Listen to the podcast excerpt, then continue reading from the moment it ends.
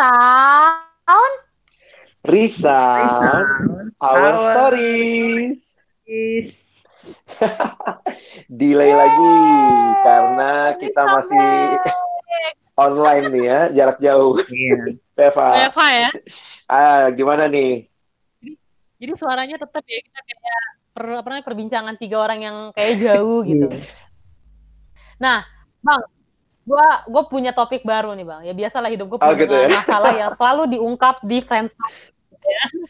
Nah, salah satunya adalah gue baru mendapati sesuatu hal yang apa ya gue bilangnya ini cukup cukup receh menurut gue. Tapi rupanya buat orang lain tuh gak receh gitu. Itu justru satu hal yang sangat esensi buat dia gitu. Mungkin se- semacam hidup dan matinya dia gitu kan. Ini agak lebay sih. Tapi ini menurut gue wow, gue menghabiskan waktu 8 bulan hanya untuk menggumulkan, memikirkan hal ini. Rupanya Hmm. alasannya akarnya cuma karena receh. Begini gitu. Yang gue anggap receh tapi buat dia nggak receh. Jadi gue cerita sedikit boleh, ya. boleh, boleh diceritain lebih spesifik dikit kayak Iya. apa gitu ya, Nov? Gue cerita nih. Itu gue punya temen, ya kan.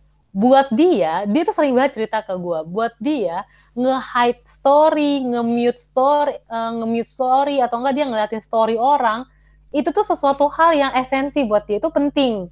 Jadi kalau misalnya dia lagi nge-hide seseorang, seseorang gitu kan, terus orangnya itu sadar tapi dia nggak nyariin gitu kan, itu bisa kesel dianya. Nah, atau enggak di love foto atau enggak di komen eh, apa namanya foto yang dia yang dia upload itu menjadi satu hal yang penting buat dia. Nah, tapi buat gua nih hal kayak gitu tuh nggak esensi dan nggak penting-penting amat. Jadi kalau lo mau mute gue ya udah gitu. Kalau lo mau nge-hide gue juga ya ya udah aja gitu. Mau gimana lagi kan? Ya berarti emang lo nggak mau gue lihat story-nya. Itu menurut pemikiran gua. Tapi buat gue pokoknya itu nggak penting-penting banget dah. Nah akhirnya gue baru menyadari setelah 8 bulan kita berantem hanya gara-gara hal seperti itu bang. Yang lu bayangin gue sampai struggling, gue mikir ini apa sih masalahnya? Apa gara-gara komunikasi kita yang salah atau seperti apa gitu? Rupanya setelah gue usut punya usut akhirnya ada feedback apa, dari dapat insight dari orang lain. Rupanya tuh akar masalahnya gara-gara hal receh itu. Itu amazing banget sih buat gue. Tuh gue langsung kayak tertohok, ya Tuhan, selama ini emang dia suka ngomongin itu tapi gue nggak nge gue kira itu nggak itu nggak penting-penting amat rupanya itu sangat penting buat dia tapi itu nggak penting buat gue gitu Boleh, sih boleh tahu nggak, Nov? Sebelumnya, maksudnya kalian sudah saling mengenal berapa lama gitu, baru ternyata lu juga masih ngerasa ini kok receh atau gimana gitu. kalau menurut gue ya udah kenalnya sih ke, kita kenal itu udah tiga setengah tahun ya tapi relasi yang benar-benar mulai deket itu ya sekitar dua setengah tahun belakangan lah tapi benar-benar Hmm. intensitas kita punya relasi yang benar-benar deket banget itu ya dua setengah tahun itu dan kita selalu bareng kayak gitu dan lu bayangin ya gue gue sering denger bang dia ngomong kayak gitu tapi gue nggak Hmm, hmm. angin laluin aja deh gitu karena menurut Dan gue waktu waktu lu apa ya, waktu lu juga misalnya berjauhan, tidak kontak, tidak komunikasi, itu membuat lu bertanya-tanya apa sih yang salah gitu ya? Iya, gue kira gara-gara pola komunikasi gue yang salah, Hmm. kita berantem. Gue kira ada sesuatu yang melukai dia gitu kan. Rupanya cuma gara-gara di story. Jadi waktu dia nge-hype gue, dia tuh berharap gue mencari dia gitu. Tapi yang gue lakukan, gue tidak mencari. Gue malah ketawa-ketawa sama yang lain gitu. Gue bahagia-bahagia. Oh, Nah di situ kita merasa tersindir. Oh berarti gue nggak, berarti tuh gue nggak berharga. Berarti tuh gue nggak berarti buat lu. Ya ampun, gue nggak nah berpikir. sorry, no, no. Kalau dibalik nih, kalau dibalik kan itu yang yang menurut lu receh banget gitu. Tapi apa sih hal yang harusnya berarti buat lu yang mungkin juga dalam relasi ini dianggap receh sama dia? Ada, Ada ada, ada. apa tuh? Apa tuh? Rupanya gue juga baru nggak bang, ya itu salah satunya ini loh, gue tuh pingin banget diperhatiin. Saya contohnya diperhatikan ini diajak. Misalnya kalau kita lagi nongkrong, terus tiba-tiba gue nggak ada kayak, iya Novita mana nih? Ayo dong Nov, ikut dong. Yang kayak gitu loh bang. Itu kan buat orang kan kayak nggak penting banget sih. Atau kan dibujuk. Itu kan buat orang kan recehan ya. Tapi buat gue tuh ketika gue dilakukan seperti itu, gue kayak bahagia banget. Ih gue dibujuk loh gitu. Receh kan emang. Tapi itu esensi buat gue. Nah, makanya jadinya eh, tidak ada hal yang terlalu receh kali ya. Nih, nih Ernest nih, Ernest lu lu kayak begitu pernah ngalamin juga nggak sih? Maksudnya hal yang lu anggap receh buat orang tuh penting gitu atau Apa ya? gimana? Hal receh buat gua ya. Paling paling mungkin ini kali ya di rumah gitu ya. Gua kalau kadang-kadang kalau habis uh, nyapu gitu misalnya atau habis ngepel taruh habis ngepel gitu. Buat gua tuh uh, itu hal yang ya kelihatannya receh gitu ya. Meskipun ada ada uh, asisten rumah tangga yang nanti yang ngebersihin dan lain sebagainya. Tapi buat gue tuh kayak hal yang karena kebiasaan sih. Jadi gue habis nyapu eh habis ngepel itu pelannya biasanya gue cuci lagi. Kayak gitu gue cuci lagi baru gue uh, keringin nah masalahnya adalah uh, kadang-kadang adik gue nggak gitu gitu nah jadinya uh, habis dia ngepel ya udah ditinggalin gitu aja kayak gitu jadi kan kalau ditinggalin dengan air yang butek-butek gitu besoknya di direndam gitu doang kan apa kan baunya kan jadinya yeah, kan. Yeah. Nah itu kan kelihatannya receh kan, tapi buat gue tuh itu hal yang cukup cukup mengganggu. Tapi gue nggak sampai yang yang sampai kayak temennya Novi kali ya kayak gitu yang sampai marah, hmm. sampai sakit hati yang kayak gitu-gitu. Tapi, tapi ya mungkin tapi, karena ada hal-hal ini kali ya kebiasaan-kebiasaan yang yang mungkin uh, itu sih buat emang setiap orang beda-beda sih kebiasaannya ya. Hmm. Buat gue itu Tapi itu yang... sampai bikin berantem gak sih, Nas? Sempat bikin gua berantem. sampai berantem sih, tapi gue sempat nyampe nanya kayak gitu. Kenapa begitu kayak gitu. Nah, terus jauh ah, dia kasih alasan lah kayak gitu. Oh, kayak gitu ya. Ya gue tahu jadinya, tapi gue uh, sebel makanya gue nanya. Soalnya gue kalau kalau nggak nyam sampai sebel gue nggak akan nanya yang gimana gimana kayak gitu. Nah, itu itu sih. Hmm, hmm, hmm gitu nah kayak kayak kayak gitu gimana gimana lu nyambunginnya lagi sampai akhirnya maksudnya gitu berarti lu tahan emosi dong walaupun mungkin lu nggak suka caranya dia tapi lu gimana tuh ngatasinnya Iya, iya waktu itu gue jadi sempat ada masa-masa gue tahan emosi. Nah ada waktu gue nunggu sih, nunggu waktu yang pas kayak gitu buat nanya. Habis itu akhirnya gue tanya lah kenapa. Nah gue akhirnya tahu alasannya. Oh begitu. Ya udah itu kan uh, just a matter of style gitu menurut gue ya. Hmm gitu nah nah itu sih jadinya um, gue akhirnya balik lagi ngelihat apa sih yang esensi uh, mana sih yang nggak esensi mana sih yang ini cuman uh, adat tradisi kayak gitu mana sih yang prinsip kayak gitu jadi kalau bagi gue kalau hmm. lo mau berantem berantemin prinsip gitu bukan berantemin adat kebiasaan tradisi dan lain hmm. sebagainya kayak gitu gitu loh maksud maksud gue yang kayak gitu gitu ada tradisi itu kan masih bisa di dicari titik tengahnya ya dikomunikasikan dan lain sebagainya. Nah, prinsip tuh rada susah dirubah menurut gua yang kayak gitu-gitu loh. Nah, gitu, cuman jadi. kalau kalau menurut orang itu itu prinsip buat dia gitu kan. Ya, makanya kan jadi jadinya buat kita receh, buat dia prinsip. Nah, kayak gitu tuh yang suka jadi Nah, gua ngeliatnya gini, kalau kalau kalau itu prinsip berarti itu kayak semacam apa ya guide hidup lu dong, kayak gitu gaya hidup hmm, tuh hmm. seolah-olah kayak kayak lu kalau kehilangan itu tuh lu gak nggak bisa jalan hidupnya nah maksud gua uh, gua kalau uh, jadi bertanya-tanya bener itu prinsip lu? Kayak gitu. Kalau kalau hanya kayak Novi tadi uh, di di apa sih tadi di hide terus nggak dicari itu menurut gue sih bukan prinsip sih ya kayak gitu. Tapi hmm. itu gue ngelihatnya ada sebuah desire yang lain yang yang lagi di dikodein kayak gitu ke Novi menurut gua. Nah yang kayak gitu gitulah. Nah itu. Soalnya kalau menurut gua hal yang kebiasaan dan tradisi gitu uh, menurut orang lain prinsip wah itu bagi gua ya ya udah sampai ya gue mesti tahu dulu kalau itu adalah prinsipku sih kayak gitu hmm. ya mungkin hmm. aja sih. ada orang yang sampai saklek pokoknya bukan prinsipnya yang penting tradisinya ada aja sih yang kayak gitu yang penting tradisinya karena tradisinya itu jadi prinsip dia iya kenapa begitu ya nggak tahu pokoknya begini nah ya gue gedek ya orang kayak gitu Nov, Nov, lu, lu kan yang ngalamin nih, maksudnya terus gimana tuh? Maksudnya lu ngelihat uh, seberapa seberapa ini sih tentang prinsip dan receh ini yang yang lu lu analisa setelah lewatin pergumulannya? Kalau menurut gue ya, ini yang gue dapati bahkan ketika ada insight dari luar gitu, nggak ada hal yang receh di dalam dunia ini. Maksudnya itu itu akhirnya membuat mengerti dan memahami hal itu sih. Karena gini, penting buat dia mungkin receh ya buat gue, tapi itu ibarat kata hidup dan matinya dia gitu. Kita nggak pernah tahu kenapa hal itu bisa menjadi satu hal yang yang penting gitu buat dia latar belakangnya apa. Tapi setelah gue selami, ketimbang cuma gara-gara hype dan hype dan mute story doang nih, itu embel-embel ke belakang itu ngomongin tentang gue merasa tidak dicari cuy itu ngomongin tentang oh. bukan kepuasan iya bisa dibilang kepuasan diri nggak ya bang itu tentang dirinya dia sendiri gue kayak merasa hmm. kok gue gak dibutuhkan gue tidak dicari gue tidak diperhatikan tapi yang kita lihat kan itu cuma ngomongin tentang ini ya tentang hide dan mute doang tapi jauh daripada itu ada emosi yang lain yang dia libatkan di situ. Sampai nah iya iya. Jadi nah menurut gue akhirnya yang gue dapati setelah gue gue renungkan ada apa ya konflik itu tuh ibarat kata kalau gue analog, analogikan sekarang tuh kayak penyakit bang kayak reaksi tubuh hmm, gitu. hmm. jadi sebenarnya tuh kayak misalnya lu butuh tidur, lu udah capek karena kebanyakan kerja but, uh, tubuh lu butuh istirahat gitu. Akhirnya yang terjadi adalah but, tubuh lu tuh panas badannya, akhirnya lu disuruh tidur atau enggak lu ngantuk gitu. Nah, konflik hmm. itu bisa terjadi menurut gue gara-gara ada yang udah ditahan sama dia. Tahan, tahan, tahan, emosinya melejit, be, dia nggak sadar, lu juga nggak sadar, konflik udah. Oh, nah, tapi tapi kaitan doang yang yang gue lihat tadi kalau lu bilang bahwa di balik apa di balik cara ternyata ada desire yang kayak Ernest bilang tadi kali ya.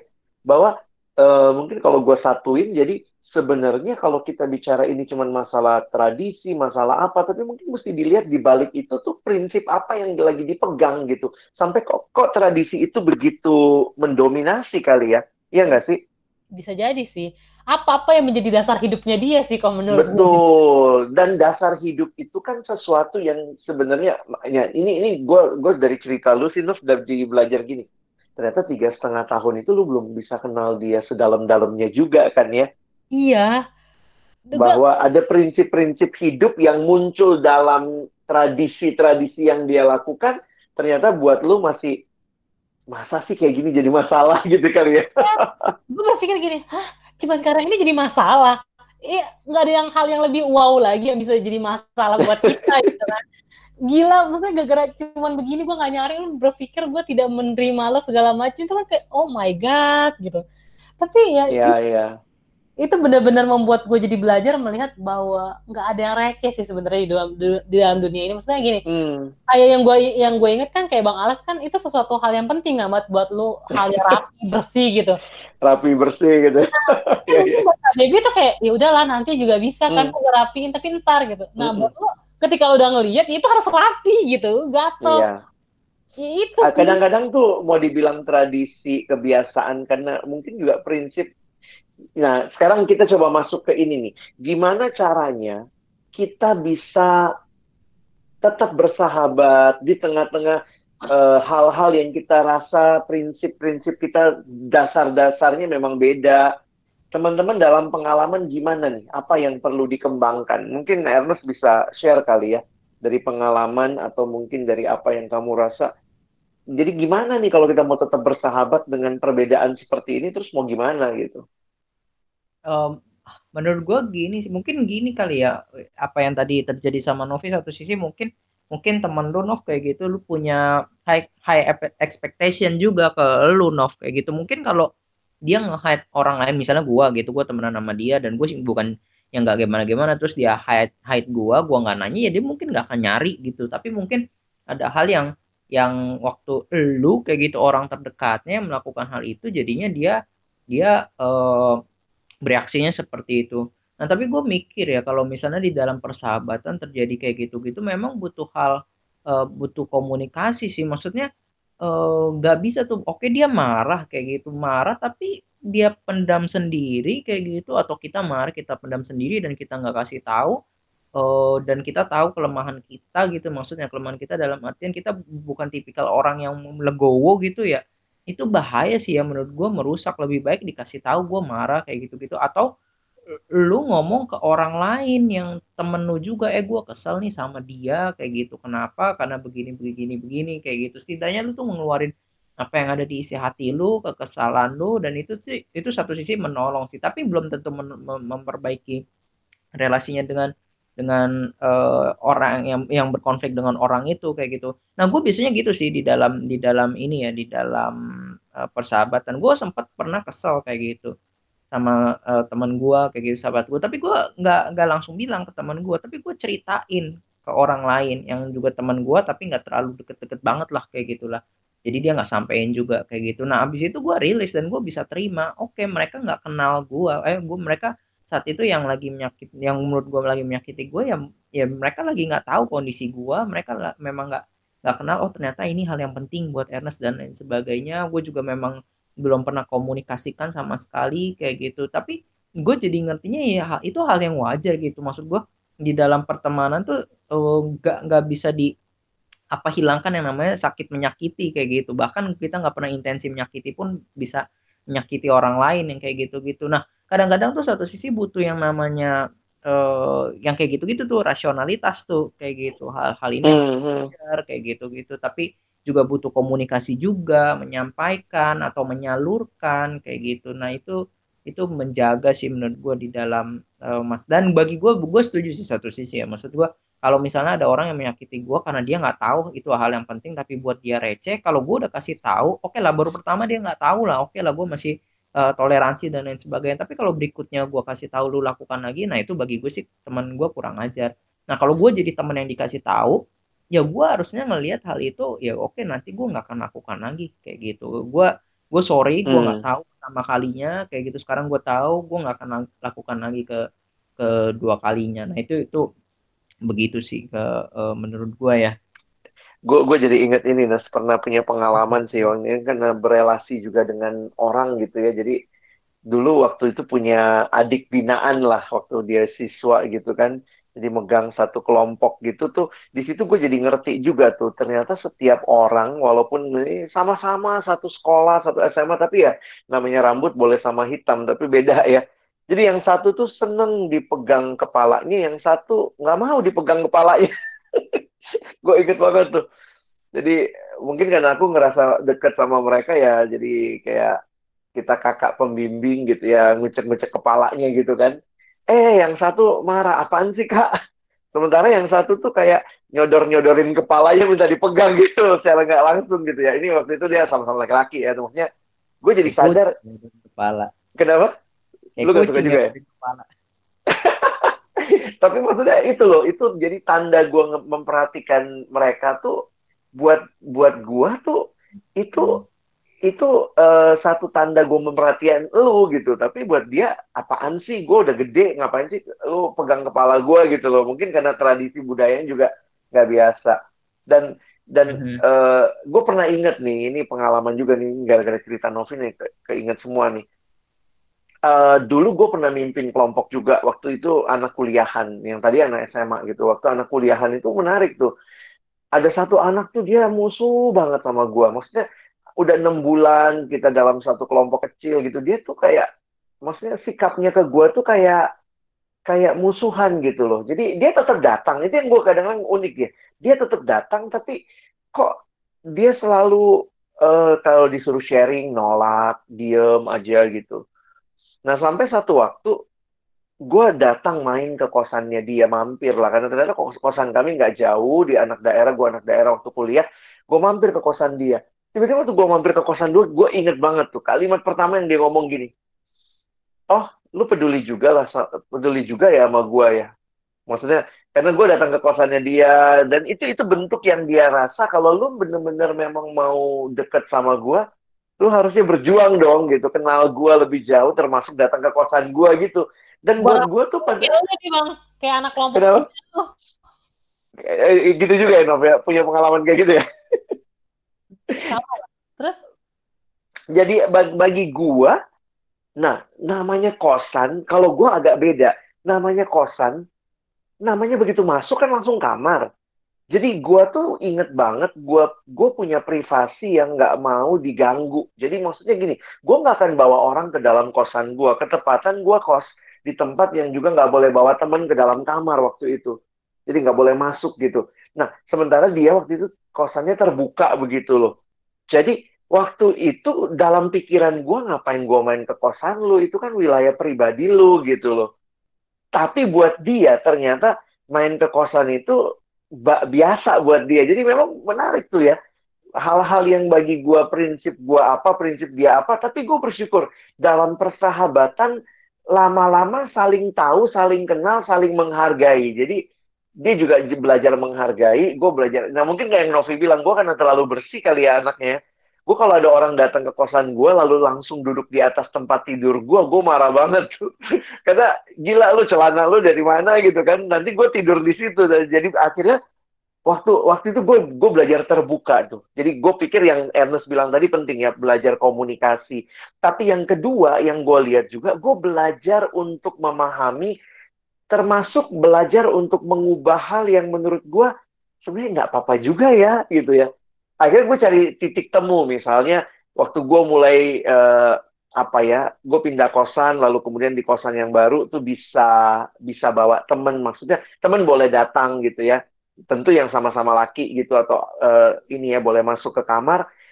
Dan akhirnya gue bilang gini ya namanya laki ya masuk kamar kadang langsung mau naik ke tempat tidur kita gitu ya Nah, gue akhirnya beli bed cover. Gue inget banget tuh.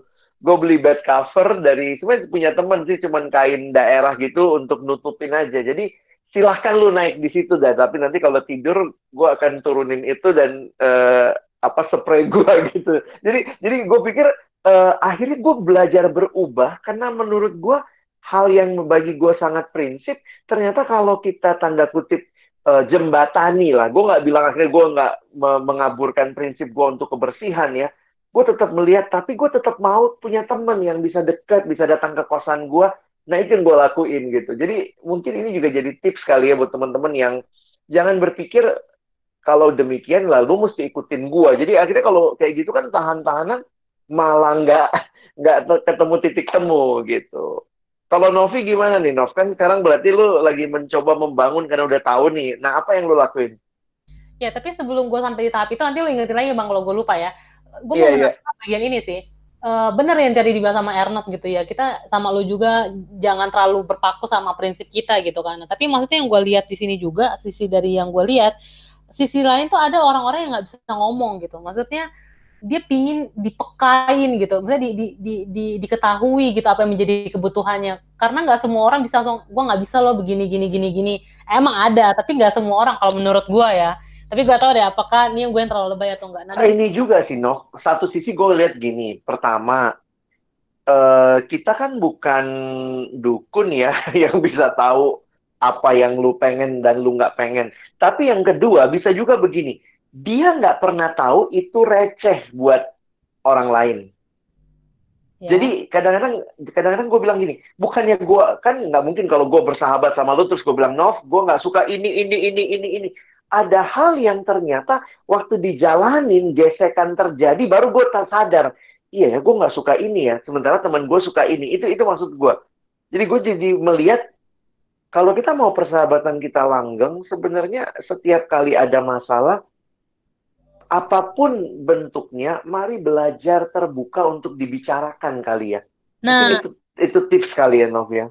Iya, maksudnya mau belajar untuk dibicarakan, tapi berarti gini bang, satu sisi juga belajar untuk melihat kayaknya gue responnya salahnya di mana ya. Misalnya belajar juga untuk belajar betul, Jangan betul, kayak, ya. ada kan yang langsung ngomongin, ah lagi lu juga nggak ngasih tahu gue. Nah, tapi kan ada kadang kala kita juga pingin gini, ya lu tanya dong, pernah nggak sih lo dari? Iya, iya, iya. Maksud gue jadi dua-duanya jangan kayak ah dia juga nggak ngasih tahu gue berarti nggak usah berarti gue nggak salah gitu maksudnya sebagai seorang teman belajarlah untuk peka dengan teman yang lain. Kalau itu menurut tuh sebagai seorang sahabat menurut gue ya kan? Nah itu akhirnya membuat gue uh, bahkan temen gue yang lain yang ngomong kayak gini sama gue dia bilang gini lu kan udah 8 bulan ya? Toh lu juga udah oke oke aja tuh nggak ada teman nggak ada dia biasa aja gitu. Kenapa lu sekarang akhirnya timbul lagi untuk berpikir berelasi lagi gitu? Nah akhirnya gue gue sampai mikir iya juga ya apa yang membuat gue ini ya membuat gue sampai mau untuk kembali lagi gitu. Mungkin kan salah satunya juga karena gue belajar untuk oh ya belajar untuk apa ya uh, bertanya sih sama dia kira-kira apa ya? Dan mencari tahu apa yang menjadi kesalahan gue. Tapi kalau emang dia nggak mau ngasih tahu ketika kita udah berusaha ya itu urusan cerita ceritanya udah beda lagi sih kalau menurut gue. Emang ya emang lu aja mau lu apa sih yang kayak gitu sih kalau menurut gue ya. Tapi sebagai seorang sahabat yang baik menurut gue adalah ya lu dateng dan lu cari tahu juga eh gue salah ya? Boleh tahu nggak gue salah perlu ini ya perlu inisiatif dari kedua ya. belah pihak kali ya jadi jangan main tunggu-tungguan, tunggu sampai dia kasih tahu apa gitu. Ya nggak nggak semua orang bisa sesuai dengan ekspektasi lu. Sebenarnya kan kayak gitu kan. Karena sebenarnya gini loh, kehilangan sahabat itu hal yang menyedihkan menurut gua. Iya. Karena sahabat itu adalah pemberian Tuhan yang luar biasa sih buat kita ya. Hmm. nggak tahu gue menghayatinya begitu sehingga memang yang kayak Novi lakukan gue pikir ya itu bagian lah ya untuk membangun lagi persahabatan yang memang udah tiga setengah tahun terus putus cuman gara-gara ya ampun receh banget gitu. Tapi makin emang receh sih gue sampai ges-ges kan aduh Tuhan gue timbang begitu doang gitu kan. Tapi ya gue nggak tahu lah kan. Nah terus akhirnya tadi pertanyaan lo apa deh bang yang gue lupa? Nah gue lupa juga tuh. Misalnya hal apa yang akhirnya gue lakukan sekarang itu akhirnya iya, gue iya. kembali sih bang. Maksudnya oh ya gue tahu ada ada bagian gue yang salah di mana gue melupakan apa yang menurut teman gue penting tapi buat gue receh. Itu kan sebenarnya salah gue dong. Hmm, maksudnya hmm. kenapa gue tidak peka untuk kali itu? Karena dia sebenarnya udah ngasih tahu tapi tetap aja buat gue tuh receh gitu. Mungkin orang-orang yang sanguin seperti gue ini ya itu kelemahan kami ya ampunilah kami gitu. nggak nggak bisa lu berlindung di balik di balik iya makanya ya, temperamen lu dari sisi itu akhirnya gue berpikir oh ya gue emang salah sih maksudnya dia udah sering kali ngomong walaupun secara tersirat tapi gue kayak tetap iya. meyakinkan ah itu mah nggak penting nggak penting jadi gitu. sekarang apa nih modelnya lu komunikasi lagi terus ya, lu minta maaf nggak oh gila gue udah minta maaf Se sebenarnya nih ya salah satu insight hmm. itu dia ngomong kayak gini salah satu orang yang ngasih gue insight lo hmm. membangun komunikasi lagi terus gue bilang ya kak gimana ya harga diri gue tuh kayak merasa tersingkirkan ya tersentuh gitu maksudnya hmm. kok hmm. kok gini-gini amat sih sebagai seorang sahabat gitu tapi yang menarik adalah ketika dia bilang bukan ke Allah juga melakukan hal yang sama gitu seperti itu juga ke kamu hmm, wow udah dah diem deh lo dia menunjukkan gini, ya lakukan itu sebagaimana yeah. Allah juga melakukan itu juga terlebih dahulu ke lo. Hmm. Kalau lo ngomongin tentang, ya akhirnya gue jadi inget lagi ya sama salah satu apa namanya pembahasan yang pernah gue bahas sama uh, Kak Triawan itu atasan gue. Dia ngomong hmm. gini, kalau kamu membandingkan diri kamu dengan manusia, dibilang kayak gitu, hmm, hmm, hmm, hmm. akhirnya tuh gak ada bedanya, dibilang. Dan Allah tuh hmm. rugi kenapa dia mau turun ke dunia ini dan memberikan nyawanya. Karena harusnya kan dia dong jadi pembandingannya Allah udah ngelakuin hmm. dulu gue digituin. Kenapa lo sekarang ngebandinginnya sama manusia? Kok kayaknya lo hidup setara dengan manusia doang? Kenapa lo nggak mau hidup setara dengan bukan setara ya bang bilangnya? Iya iya. Cara hidupnya Tuhan gitu. Itu sih akhirnya membuat gue, hmm, mohon maaf nih, do Tuhan kayaknya berat juga ya begitu ya. ya belas kasih itu rupanya sebegitu beratnya. Gue makin kita, gitu sih kita kita kita bersyukur sih ya bahwa ternyata teladan persahabatan yang utama ya Tuhan juga sudah nyatakan buat kita ya ketika dikatakan sahabat itu ya sahabat yang memberikan nyawa bagi sahabat-sahabatnya gitu sahabat sejati seperti itu sih ya dan Tuhan kita udah membuktikan itu dan bagi gue itu itu tantangan sih ya buat kita bersahabat dalam dunia ini ya yang sangat egois lalu nuntutnya dimengerti iya. tapi belajar untuk memberi gitu ya bahkan belajar memberikan diri sebagai sahabat memberi diri hmm. sebagai bukan berarti orang lain juga mau jadi sahabat kita loh. Masa bisa bayangin iya, iya. lo ngelakuin itu, padahal dia juga belum tentu mau ngelakuin hal itu juga hmm, buat lo. Berarti lo gak akan bisa ngedapetin seperti apa yang lo berikan, ya gak sih? Kecuali dari Allah. Ya. Gila itu kerasa nggak adil gak sih kalau lo bandingin? ya Bapak ampunilah mereka karena mereka nggak tahu apa yang mereka perbuat. Tapi itulah ya tantangan dalam persahabatan ketika kita mau berjuang untuk benar-benar mengasihi memang mengasihi itu kalau dilihat sebenarnya jadinya satu arah ya. Maksudnya ya gue ngasihin lu soal apa respon lu apa-apa ya sebenarnya gue nggak bisa ngontrol kan apa-apa dari situ ya. Dan gue pun tidak mengasihi lu supaya gue dibalik dibalik dikasihi. Kalau kayak begitu kita jadi bergantung dan akhirnya satu titik nanti pasti ada yang ada yang ini ya yang ngerasa dimanfaatkan ya. Tapi itu susah bang. Serius gue nggak bohong. Itu iya dong, susah. Agak bergumul banget untuk ngelakuin hal itu sih menurut gua. Tapi ya. Oke okay deh. Kristus yang jadi utama ya. Iya, iya. Mungkin Ernest nih, gimana nih? Kasih kesimpulan deh buat kita supaya kita bisa tercerahkan dari apa yang yang mungkin uh, kita pelajari kali ini sekalian closing statement nanti gantian habis itu Novi terus nanti aku wah silakan Wah, apa ya kayak gitu kesimpulannya kesimpulannya kan uh, uh, bagi gue ini sih maksudnya kalau memang kita menyakiti uh, ya kita minta maaf lah kayak gitu minta maaf hmm. dan usaha karena gue inget ini sih ya, ayat yang di apa uh, Roma ya kayak gitu hmm. di, mengatakan kalau uh, kalau apa ya yang Paulus ngomong tuh kalau itu masih ada di dalam uh, tanggung jawab kita atau ke oh, iya kemampuan kita kayak gitu usahakanlah sedapat damai, sedapat mungkin gitu. kalau hal itu bergantung kepadamu hiduplah dalam ya. perdamaian ya. dengan semua orang ya ya itu itu jadi Jadi uh, sedapat mungkin ya bagian kita menjadi agen hmm. pendamai kayak gitu. Tapi kalau orang yang bermusuhan atau konflik dengan kita nggak mau berdamai, iya bukan bagian kita untuk mengubah hatinya dia kan kayak gitu. Yeah. Bagian kita kan jadi agen pendamai kayak gitu. Itu sih. Hmm. Thank you Nas. Nov gimana Nov? Apa yang bisa lu simpulkan dari pengalaman lu? kalau gue sih akhirnya melihat gini sih jangan ngelihat sesuatu itu receh nggak receh maksudnya gini buat lu receh hmm. belum tentu buat orang lain itu receh sih maksudnya belajar peka dalam relasi maksudnya jangan sampai hmm. kayak semuanya tuh lu anggap rata karena kesalahan gue adalah semua itu sesuai standarnya gue gitu ah ini nggak hmm. penting buat gue jadi ya udah gitu padahal belum tentu itu bisa aja hidup dan matinya orang lain itu jadi lu belajar peka buat orang-orang sekitar udah kayak gitu juga belajar untuk apa ya? Mengasihi sih mengasihi dengan tulus. Ya kayak temanya kita gitu kan friend sound gitu suaranya teman-teman juga. Terus mm-hmm. menjadi sahabat buat orang lain. Ya kira gue makin menghayati belajar bahwa mengasihi sahabat menjadi sahabat. Bahkan belajar mengasihi itu gak semudah itu. Tapi ya gimana ya? Ya gue udah merasakan misalnya gue udah mendapati dan gue meyakini bahwa Tuhan mengasihi gue makanya gue juga mau belajar untuk mengasihi hmm. orang lain. Bahkan sahabat buat orang lain sih oke okay, thank you Nov kalau gue ngelihatnya gini kali ya, karena mungkin gue udah merit di antara kalian. Salah satu definisi pernikahan yang gue suka bilang, yang gue sukai adalah pernikahan itu persahabatan seumur hidup. Dan mungkin itu yang gue garis bawahi, bahwa proses mengenal baik teman, sahabat, pasangan. Makanya tadi Novi cerita tiga setengah tahun. Gue udah menikah nih sekarang tahun ke-8 gitu ya dan tetap sih ya, gue masih terus belajar jadi sahabat yang baik, belajar kenal, belajar tahu, dan belajar juga terbuka mengungkapkan apa yang disukai dan tidak disukai. Dan sebenarnya itu jadi proses pendewasaan sih. Aku belajar berubah, melihat hal-hal yang ternyata nggak prinsip, nggak dilakukan dengan cara gue pun nggak masalah kok gitu.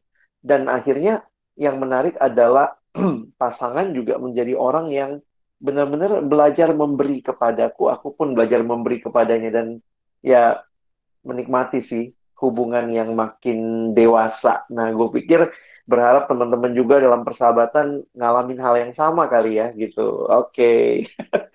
Aduh, pembahasan kali ini kayaknya luar biasa.